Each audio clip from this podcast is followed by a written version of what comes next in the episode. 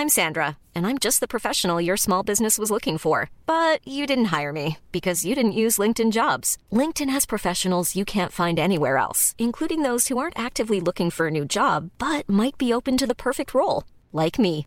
In a given month, over 70% of LinkedIn users don't visit other leading job sites. So if you're not looking on LinkedIn, you'll miss out on great candidates like Sandra. Start hiring professionals like a professional. Post your free job on linkedin.com/people today. El consejero presidente del Comité de Participación Ciudadana del Sistema Nacional Anticorrupción, Francisco Cisco Mani, alertó que el presidente Andrés Manuel López Obrador enviará al Congreso una iniciativa de reforma que busca desaparecer la Secretaría Ejecutiva de este sistema y fusionar los 16 organismos desconcentrados en diversas secretarías. Francisco Cisco Mani, lo tenemos en la línea telefónica, presidente del Comité de Participación Ciudadana del Sistema Nacional Anticorrupción. Eh, Francisco Ciscomani, eh, ¿qué trabajo hace este Sistema Nacional Anticorrupción y este Comité de Participación Ciudadana? Eh, ¿Por qué es importante que se mantengan como entidades autónomas? Muchas gracias, Sergio Lupita, por recibirme. Gracias a su audiencia por estar escuchando esta entrevista. Primero que nada, quiero decirles de forma contundente que desaparecer la Secretaría Ejecutiva del Sistema Nacional Anticorrupción es dejar a este sin brazos, sin brazos para operar. Hay que entender que esta Secretaría Ejecutiva tiene una visión independiente, no gubernamental, y además es un órgano técnico altamente calificado. Este órgano, una Secretaría Ejecutiva, que es un organismo descentralizado, no sectorizado, y de ahí su independencia, es realmente la que promueve, la que articula, la que hace que las diferentes instancias estatales, como la Secretaría de la Función Pública, la Fiscalía Anticorrupción, el INAI, el Tribunal Federal de Justicia Administrativa, entre otros, colaboren en la detección, combate, prevención y sanción de la corrupción y la impunidad. Y es la encargada de sacar los instrumentos que sirven para este propósito. Hoy tenemos una plataforma digital nacional donde ya se comparte información, tenemos un programa nacional anticorrupción y acabamos de aprobar el jueves pasado, cuando alerté de esta iniciativa del señor presidente, el programa de implementación de la política anticorrupción. En realidad, sin esta instancia no podríamos operar y los ciudadanos perderíamos la voz y la influencia que tenemos sobre el rumbo de la política anticorrupción del país. Francisco, el presidente ha dicho en varias ocasiones que en México ya no hay corrupción.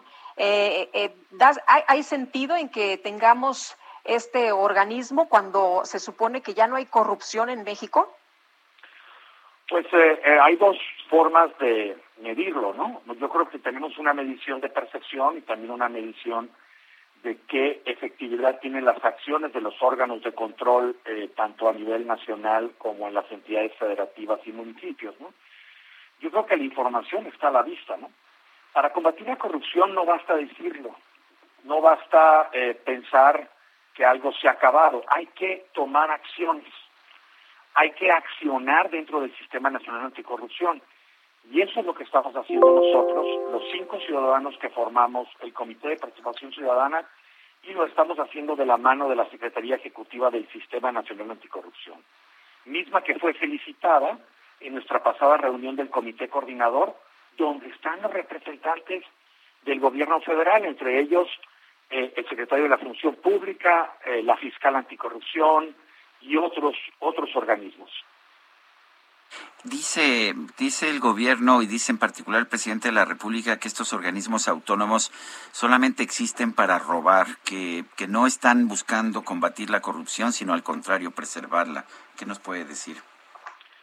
Pues eh, yo creo que el presidente ahí eh, seguramente no fue eh, bien informado por sus asesores, por quien le ha preparado esta iniciativa a mí me parece que si él, eh, el presidente, eh, llamara al secretario de la Función Pública, al secretario Saussure, que es una persona honorable de trabajo, y, le pidiera la opinión, estoy seguro que él calificaría tanto el mandato como las acciones del Sistema Nacional Anticorrupción y particularmente de la Secretaría Ejecutiva que es el órgano técnico, son los brazos de los ciudadanos operando todos los días, le daría una opinión objetiva y seguramente le pediría que prevaleciera.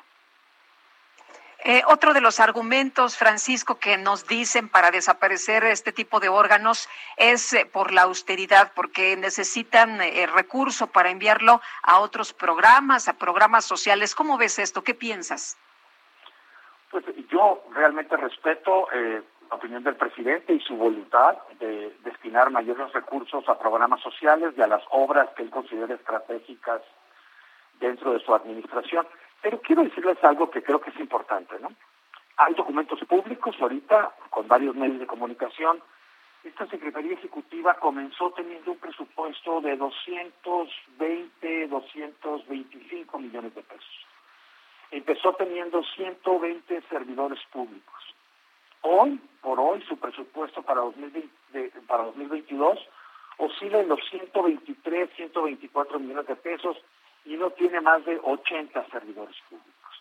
Es una secretaría que no solamente ha reducido su presupuesto, ha reducido también eh, el personal que tiene ahí laborando, sino que por mandato, por mandato de la participación ciudadana, ha salido a buscar socios estratégicos en la sociedad civil, en organizaciones internacionales, e igualmente en representaciones de gobiernos de otros países que tienen agencias para el desarrollo como la agencia GIS de Alemania, USA, eh, la Embajada Británica, entre otros. El PNUD de Organización de Naciones Unidas, estas instancias han contribuido, contribuido con recursos, eh, con personal, eh, con asesoría al, al Sistema Nacional Anticorrupción a través de la Secretaría Ejecutiva para poder sacar los avances que les mencioné ahorita.